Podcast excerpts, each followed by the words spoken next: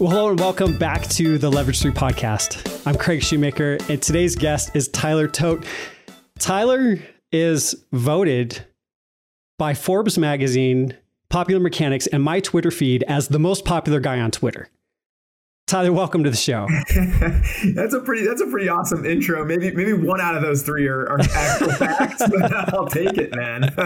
Well, that's what we can strive for, right? We'll get there. Right. The 2 out of 3 dentists approve. 1 out of 3 of Craig's recommendations is actual factual, man. I'm honored to be on, brother. You're a guy that I've connected with pretty early on, man, in my journey. Yeah. And, I think a lot of you as a man, as a dad, as I'm already learning things from you, even as we chat off the podcast. So I'm really honored to be on here, man. Thanks for having me. Dude, that means a lot to me to say that. When I started the show, truly, honestly, one of the first things I thought of was like, if I could just get Tyler to come on the show, that would be like the coolest thing ever.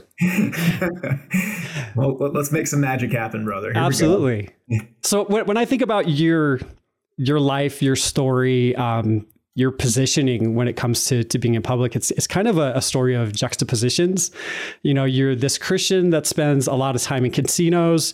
You are prominent on money, Twitter, but you're not trying to build a huge empire. And I'm just curious, like, what's it like sort of straddling some of these opposing forces? That's a great question, man. And something that I think I've always grown up with sort of like an addictive personality. And so I came up with a lot of strategies around this I do a monthly audit on myself just to make sure I'm still aligned with where I want to be. And I pray. I mean, I'm a very big proponent. I wake up every day. You asked me how I started my day. 4:50, man. I'm up pretty much every day before my family. I try and get in the word every day.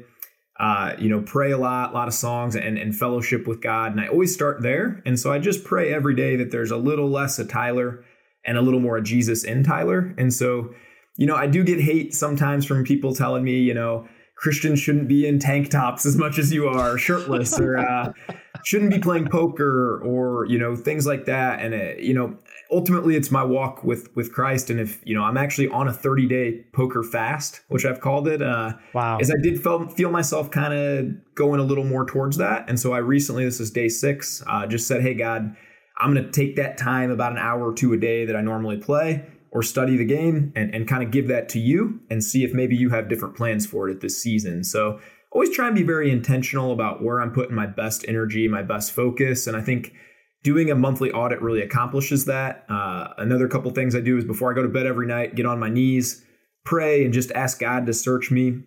Let me know the directions he wants me to go. I map out where a lot of my next day is going to go and where I want my best energy to go. And so being really intentional, you know, not being on autopilot, man. We just see too many people that kind of wake up without a plan, right? Well, what are we going to do today? I don't know. Whatever comes. How are we going to feel? I don't know. Whatever comes. And I want to be the opposite of that, man. I think I want to wake up with a pretty specific mission every day, go inject positivity, life into everybody I'm around, and be really mindful of kind of my goals and where I want to get to. That word intentional is so powerful and so meaningful. And it's something that's kind of stuck with me even since my college days and, you know, being with my friends and trying to like sort of have a life that's not, like you say, just something that you go from moment by moment and you turn around and you just realize like, well, where did it all go? I mean, I think it's such a powerful thing to really focus in on what it means to be intentional. I definitely agree, man. And I used to think, you know, 5-6 years ago, if you would have asked me, I would have said, you know, well, my boss will dictate how this day's goes. That the customers or clients or people I interact with, that'll determine whether I have a good day or not. And I think somewhere along the line, I just, you know, I felt like kind of a tug and God saying, hey, man, you know, read the Bible. Like, look, I didn't make most of these people's lives easy, right? I'm not saying you're going to have an easy life, but you always have a choice of how you respond and the kind of person that you're going to be each day. And it doesn't mean we're going to be perfect, but it means we can always strive to just be a little bit better. I think that's my goal every single day, just be a little bit better. So let's dive into this poker fast for a second, because I mean, that's part of how you support your family, right? Oh yeah, man. It's about 20 to 25% of my income. Yeah. So that's not a small amount. No. So I'm curious, like you must have some pretty interesting stories about games that were maybe going one way and so it took a sudden turn, but then you ended up pulling it off in the end. Like what have those experiences been like for you? Crazy, man. So yeah, it really, I guess a little backstory. When I was 20, I deposited $60 into an online poker site at college, and I turned that into about 60 grand within like 6 to 8 months, and just realized I had a knack for this. And I started studying, buying books, dropped out of college, much to my parents' dismay. The next year, I think my GPA went from 3.7 to 1.9 once I discovered poker, because I just role model of the year. Yeah, man, my parents were not stoked. And now that I'm a dad, I think about my kids coming home saying, I'm going to change career courses. And so right. I was a professional poker player for 9.5 years. That's the only income I had. And then when I got married with my wife, and we had our daughter, I decided I'm going to go back to college. So I went back to college and then did the corporate thing for 5 or 6 years. But poker's always been a part of it. Paid my way back through college. I was playing while I was, I'd go to night classes and be in the back and playing a little bit, and getting notes. And so it's always been a part of my life. For 19 years, I've had 1 month that I've lost money at poker, and every other month I've won money. So I've been like a model of consistency. And I'm grateful for the game, because it's really developed a mindset for me of, you mentioned when bad things happen. Well, in poker, a lot of times, man, I can think the biggest pot I lost of my life, I was a 93% favorite to win $33,000, and he hit the 7% card, and I lost, and I had to push over $33,000 of real money to an opponent. But I'll never forget, man, that was 7-8 years into me being a poker pro. And right.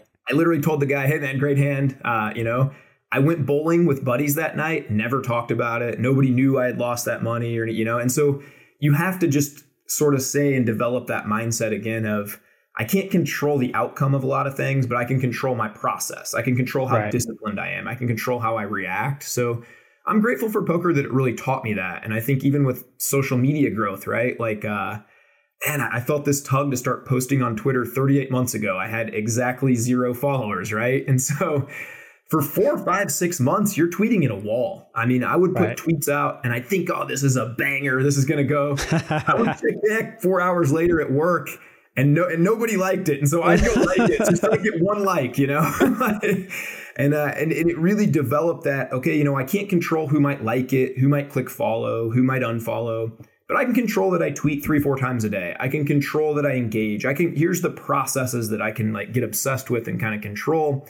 And that's led to, here I sit 38 months later with 110,000 followers on Twitter and just crazy things, right? But I think if I hadn't developed that early on with poker, I just would have quit. And I think that's what most people do. 2-3 months in, they have this vision of where they want to go.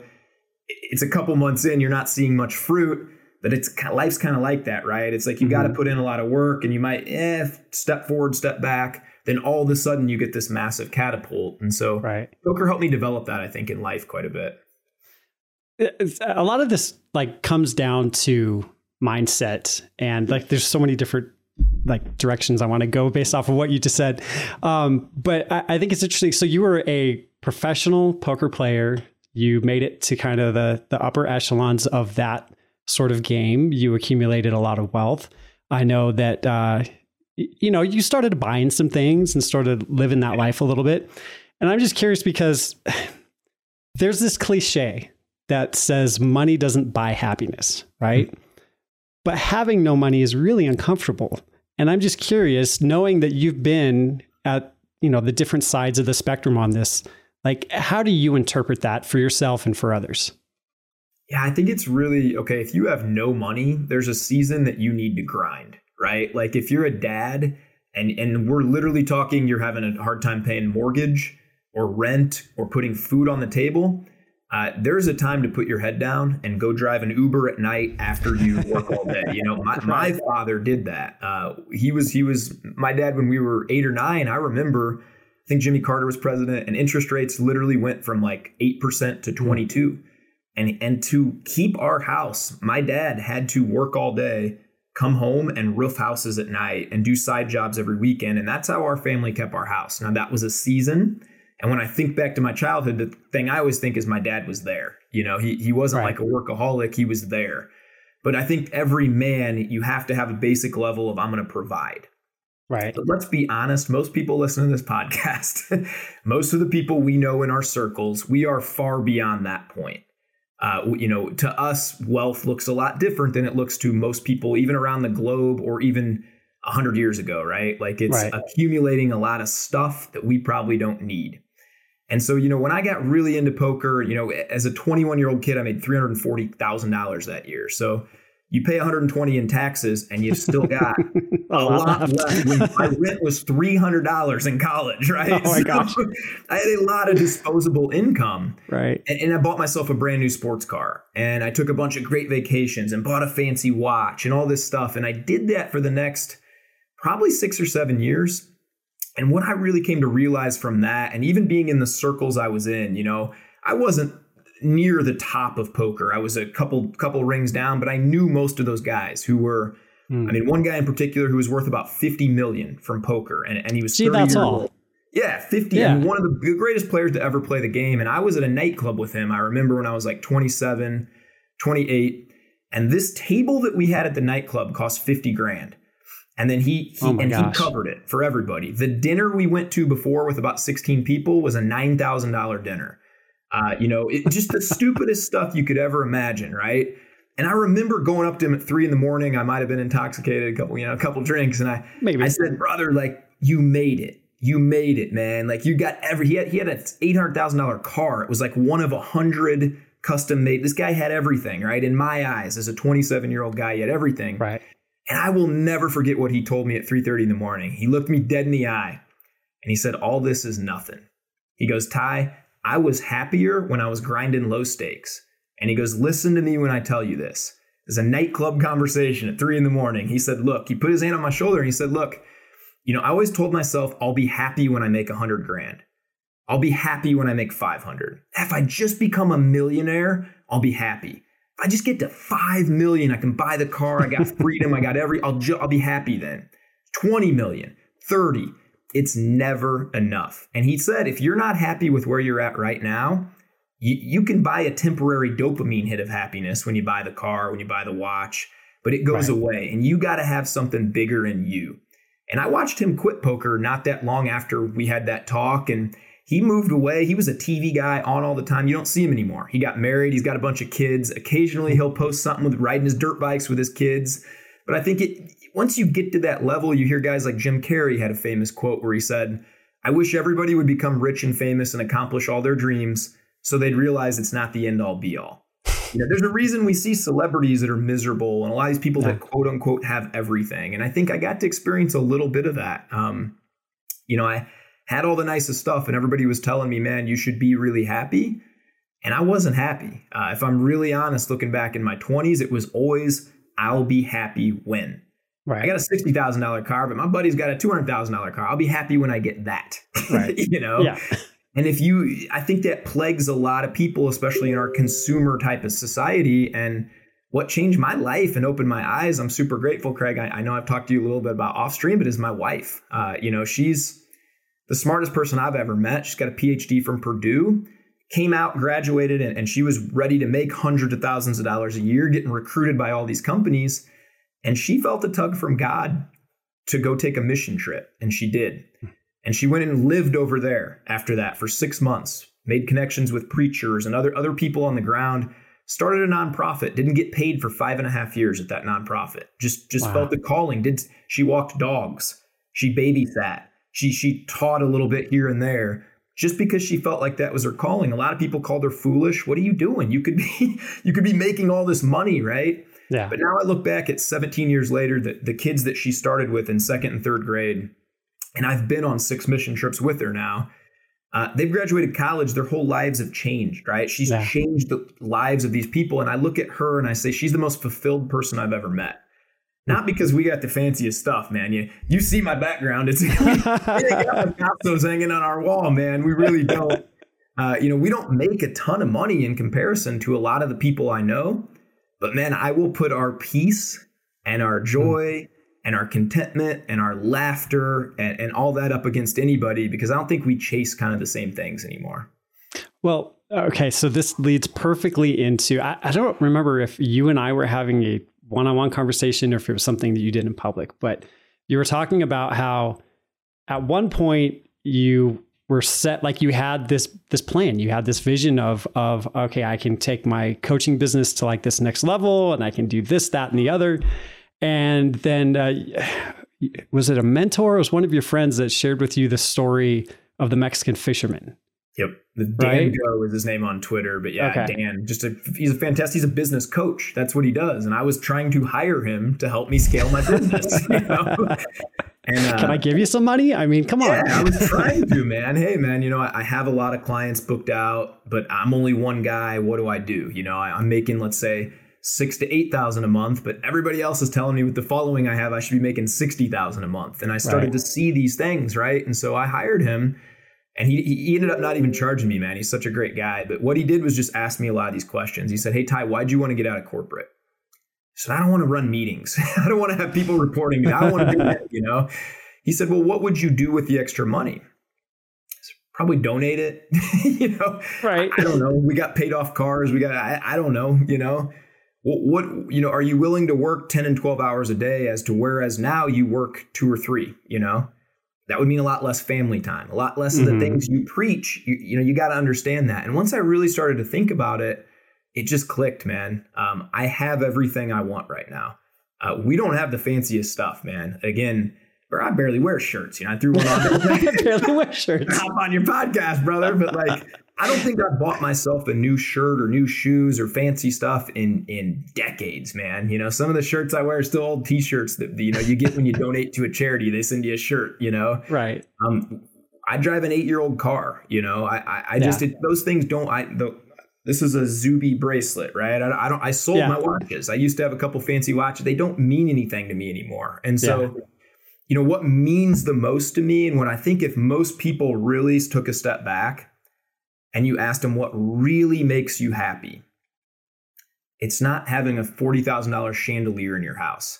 It's not driving a super expensive car. That's what society will tell you. But what really matters to me is having time with my family, having time to take my kids to the park every day, having time to being able to pick my daughter up from school and take her straight to dance and cheer her on and like, be that dad. Right. And so even having time to hop on something like this with a guy that I admire and respect like you, that means a lot to me, you know? And so I think everybody needs to start to ask themselves those questions. By the time we're 18, man, Craig, we've seen 100,000 commercials programming. Oh, the guy with the Lexus and the mansion and the watch, he's happy. You know, is he really? He's working 90-hour weeks to get that stuff. He's dead. He's in debt up to his ears. Is he really happy? You know? Yeah. So I think we should all ask ourselves these questions, what really makes us happy, and then start to cut the lifestyle and start to understand that a lot of times buying this stuff isn't it. Yeah. So, and I think our culture informs us in ways that oftentimes we're not aware. And so I'm curious, like even having that North Star to shoot towards, right? What do you do when uncertainty creeps in? It is right now. If I'm honest, this is a good time to talk through in real time. This would be therapy for me, man. So, because we have one outstanding debt right now. Interest rates are going way through the roof, right? And again, we're comfortable. It's like I could probably not work or bring in income for several years and we're still going to be able to eat, right? And pay bills. But as a man, you always got that raises up, right? I can do better. I can do more. Right. And so not being able to log on and just play poker and win money whenever I want, right, has been a challenge. And it's been a thing where I think I need to even give that over to God and say, again, what's my North Star? You mentioned that. What's my rock? You know, for a while I made my rock status, money, parties, things. That's sand, man. That's quicksand. That goes away. But if my rock and I say, well, who am I really? I'm a child of God. Well, God says in Matthew, you know, look at the birds of the air. They don't know where their meal's coming tomorrow, but I take care of them. Do you not think I love you more than them? So that's my rock. And that's where I'm always going to go back to, just to trust God. And, you know, ultimately, I wouldn't have given up the poker had I not had this deep relationship with God and really felt the tug to. To be honest, it started with a guy in my DMs, a former professional baseball player who just challenged me and said, "Man, you posted a lot about Twitter lately. About poker lately on Twitter. You know, are you getting back into it? Are you this?" And I started chatting with him a little bit. He's a really interesting guy. And that night I had a dream about giving up poker. I started journaling about it the next day. And I really felt the tug from God. Maybe you are putting a little too much emphasis on your talents, on your abilities. Maybe you need to lean into me a little bit more, you know? So that's where that came from. But yeah, ultimately, if it's not God and a deep relationship with something bigger than yourself, I feel like it's just quicksand. I think that's the hard part. For me, it's the hardest part about leaning on something that's not yourself, because we've all been given a number of gifts and abilities and proclivities. And, you know, like what you're modeling right now is to say, I have this faucet that I can turn on and a lot of water can come out of that faucet, but I'm choosing to turn it off right now. Like, it's just so much easier said than done to be able to actually do that. Yeah. And then it creeps in like, look, if I don't play for 4 or 5 months, I don't know that I can keep winning. Right. Because it's right. Like one of those things you have to kind of keep getting better at, or so there is a definite level of trust and faith in it. But ultimately I have to go back to, I've always said, like, look, even with my Twitter, if God told me tomorrow, I felt like, hey man, I don't want you on social media anymore, I'll make one video and say, thanks for the ride. You know? I really want to live with that kind of faith, because right. I've driven my own ship. I've captained my own ship to many different avenues and thought this will bring me happiness, peace, joy, contentment. Nothing has, except Jesus Christ, if I'm very honest, except a daily going back and surrendering to him.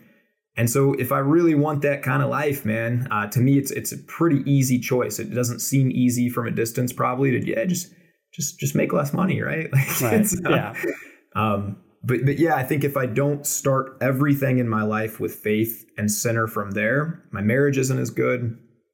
My presence isn't as good. My joy isn't as good. The people I'm affecting around me, it's not as powerful. I mean, bro, I prayed for 1,000 followers on Twitter and said, hey, God, could I impact 1 or 2 people? Could I maybe sell a few ebooks and retire from the bank at 60 instead of 62? You know, right. That's what I prayed for. And to see what God has done with that, you know, again, hundreds of thousands. I mean, I do 15 million people see my tweets every month now. That's which incredible. Is just mind blowing. You know, the impact. There's not a day that goes by I don't wake up and have somebody in my DM saying, man, like, that message is exactly what I needed for my marriage, for my faith, for my fitness, for my habit, whatever that is. Right. And so the impact has just been crazy. The financial blessings through Twitter have just been unbelievable, man, to be constantly booked up with one-on-one coaching. And I don't even advertise this, man. I didn't even set out to be a coach. I just have people show up in my DMs and ask me to coach them around mindset, marriage, fitness, health, habits, right? Like, I've been booked for 3 years straight on this stuff, and I don't advertise it. That long? Oh yeah, my 3 years gosh. Straight. I haven't had a lull, not one That's month. Crazy. And so I have to go back to, look, if I look back at the history of my life, I got to trust God and I got to start there, right? Otherwise, what's even the point? I love that. I love every single bit of that. Okay. You've made a shift. You've been a captain of your own ship for a while. What color was the chair that you sat in the day you quit your corporate job? Oh man, it was a big chair. I was in, brown leather, big chair. Big brown leather chair. And what was that conversation like for you? It was awesome, man. It was a miracle. So at that point, I had one of many miracles. I'd had many conversations with God recently. So we were in the pandemic. And quit your job in the pandemic. No big deal. Yeah. I was tasked at that time with staying pretty late and helping a lot of our small business customers. So there were several nights around there that I was leaving at 5:30 in the morning and getting home at 9 at night. And I had about 25,000 Twitter followers. I was coaching 4 or 5 guys on the side. I knew I had this ability to play poker and make more money. And so every day, pretty much on my drive to work, I'd beg God, is it time? Can it be time? You know, I'm ready, you know, I'd cry some of the days in there, just knowing I'm going into this job that I didn't really love, but I felt like God had me there. And I thought it was to impact somebody. Like, well, there's gotta be some client or somebody, that staff member, that I'm supposed to impact. So I'd go in there with a good mindset, do my best every day. And I thought it was for that. Coolest thing ever, brother. 2 weeks before I quit, one of the guys that gets transferred into my branch, his wife just so happens to be really high up in DCFS. My wife and I are fostering children at this time. We've had 3 or 4 in and out of our house that we were privileged enough to reunite back to good homes. And she tells me, I got this boy. His name's Kingston. He has a lot of medical troubles, but if you guys would be willing to take him, you could probably adopt him, right? He's got nobody speaking up for him. Mm. So we take him and he becomes my first son, and we do adopt him 6-7 months later. And about 2 weeks after that happened, that we got Kingston, my assistant manager came up to me and basically said, "Hey, Ty, we love having you here. You're a really fun boss. You let us play basketball a lot and take walks, all these things. But it just doesn't seem like your heart is here. Like you don't, you know, like when you're working and talking about these other things you're building, you're more passionate." And this is somebody who's lower than me. So it took a lot of courage for her to say, to come up and say that. And I knew at that moment, that was what I'd prayed for. God gave me that sign through her. And so I text my wife right after that and said, "It's time. I'm going to call my boss." I called my boss. It was not received great. To be honest, I can only imagine. He said, "Hey man, once you go down, you'll never come back up. I don't think you should do this." And, you know, and I said, "Hey man," I ended up working another like 8 or 10 weeks till they could fill my spot. I said, I'll come in and do my best still every day, but this is something I feel called to do, you know? Yeah. That particular boss never spoke to me again, still hasn't to this day. But you know, that's not cool. Some corporate guys are like that. Most of the other people received it really well in my company and were congratulatory. And I think thought I was nuts. Like you're going to go do Twitter. You know? I don't think that's a job, Tyler, you know, but, right. Yeah, it's worked out extremely well in the way that it should have. And I really felt like, again, trusting God with that because I was ready to quit. Again, I had the clients, I had all these other things. Right. But I never would have adopted our son, you know, had I not been faithful and stayed through that last couple months of that. Well, and that's how we connected was the, right. The thread that you talked about, the adoption, your adoption story, which, you know, resonated with me so much because my daughter came to us through a situation to where, you know, the birth parents were not able to care for her. And we ended up adopting her after a lot of, as you know, I know how that goes. A lot of stuff. So I have such a heart for people who step into that space and face the things that you have to face, to know that there's kids in vulnerable places that don't have the love and the care that they need. So, yeah, I feel akin to you, for a lot of different reasons. Yeah, same. I think, you know, people that haven't been through that foster and adoption don't quite understand the heartache. You know, my wife and I hopped on a call with a guy that I coached a couple of years ago just this week because they're getting into it. And some of those feelings, I mean, it's a very unnatural thing, right? To have a child be taken from their home and you raise, you know, you're so sad for those parents. Yeah. You're sad for that child, but you want to be a part of the solution and help. You'll have other people chime in and maybe not say nice things, what they've heard in the past about like foster homes or you're stealing kids and things like, you know, like you hear a lot of negative stuff in it. But I think when you want to just be a part of the solution, right? My wife and I said, how can we best change the world? It's change the life of a few kids, right? Yeah. And take them out of that situation. I know you guys have done the same and it's a very rewarding thing, man, that I don't think people that have been outside of it, it's really hard to connect with them on a level that say we could connect because we've both been through it. You know? Well, and it's just, you know, when a child is vulnerable and put right in front of you and you already love them, it's like, how do you not do that? Like it's, yeah. So it's 100%. Beyond me, the difficulties that some people place in that situation. But, okay. So, I'm going to change subjects a little bit here for a second. Let's do it. How's Uncle Elon doing? And when you guys are at the barbecue, can I come? I mean, you know. Man, that's been pretty crazy, dude. So yeah, he's commented on a couple of my tweets in the last few weeks. And then he liked another one here the other day, a response that I had to one of his. So I went full on for it, man, yesterday and just put a shout out and said, "Hey, Elon, let's quit dancing around this. You know? Like, we've obviously got something here, right? Call me, maybe." That's right. Call me, maybe, man. So I volunteered my services to be the chief positivity and mindset officer at Twitter. I would spread joy and positivity. Dude, do we need that?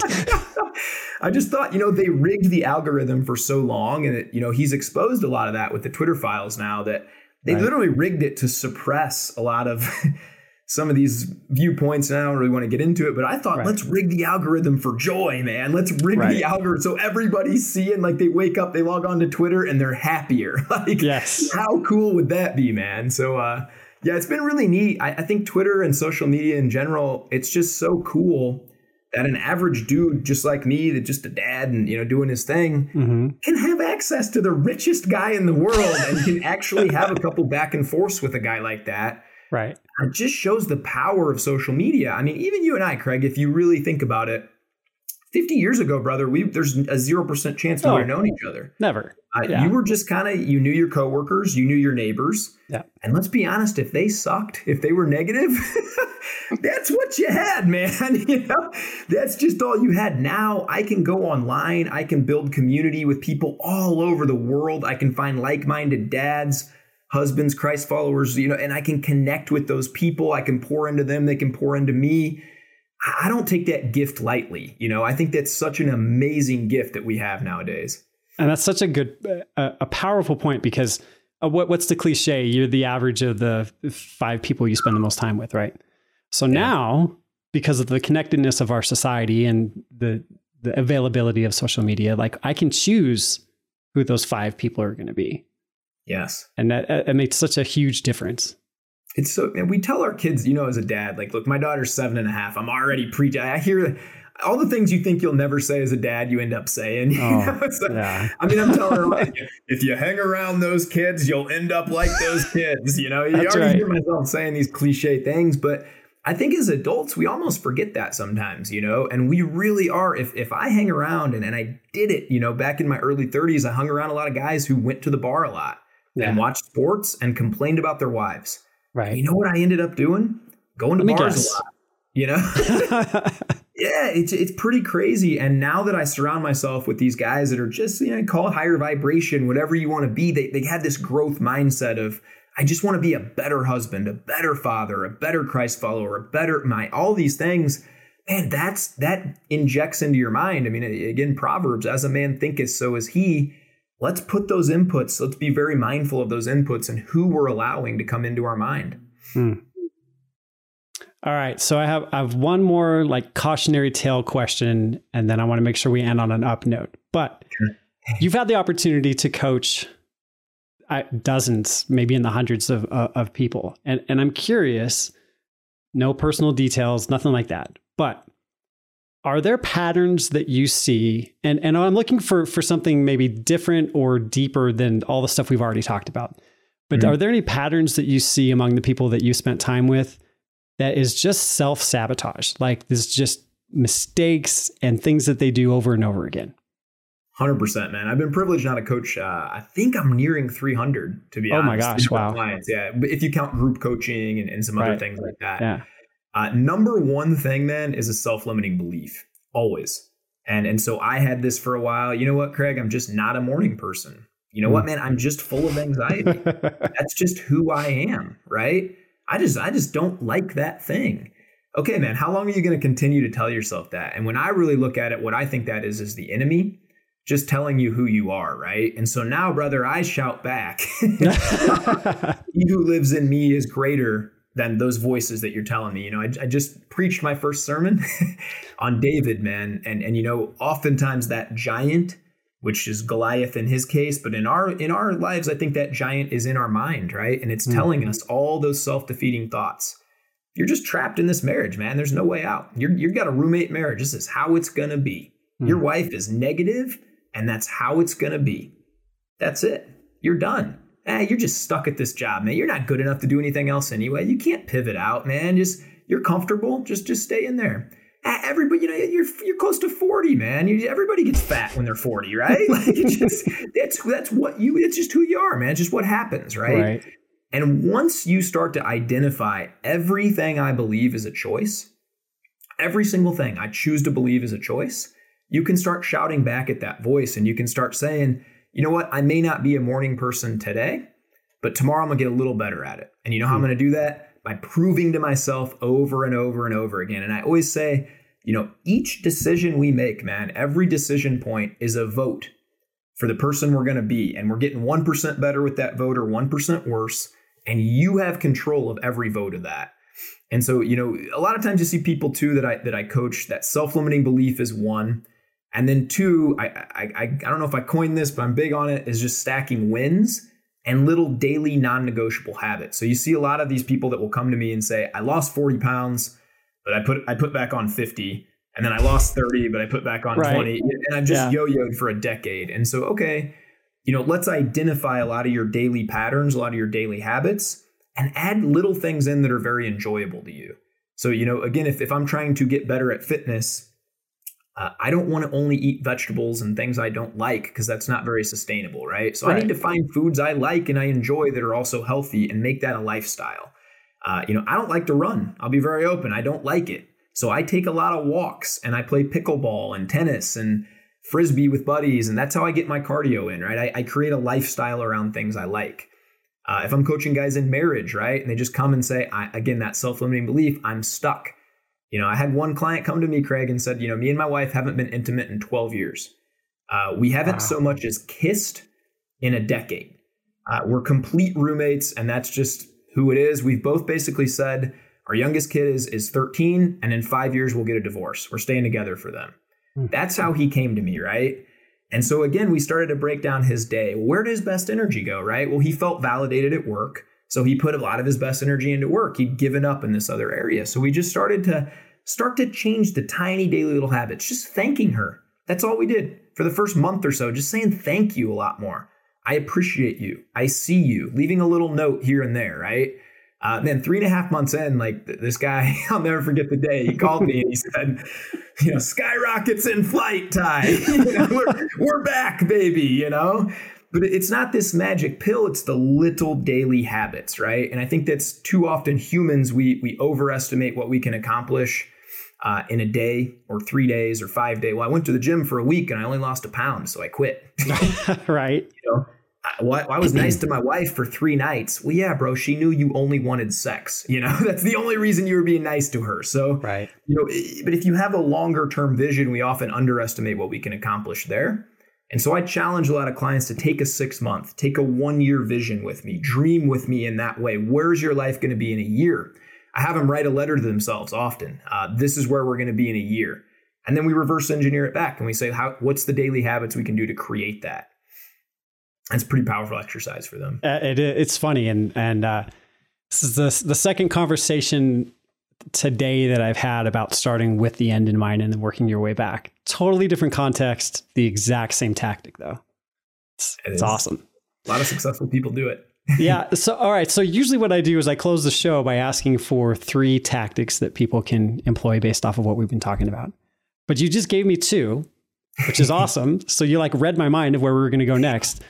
So if we were going to land the plane, what's like one last thing that you would want to leave people with?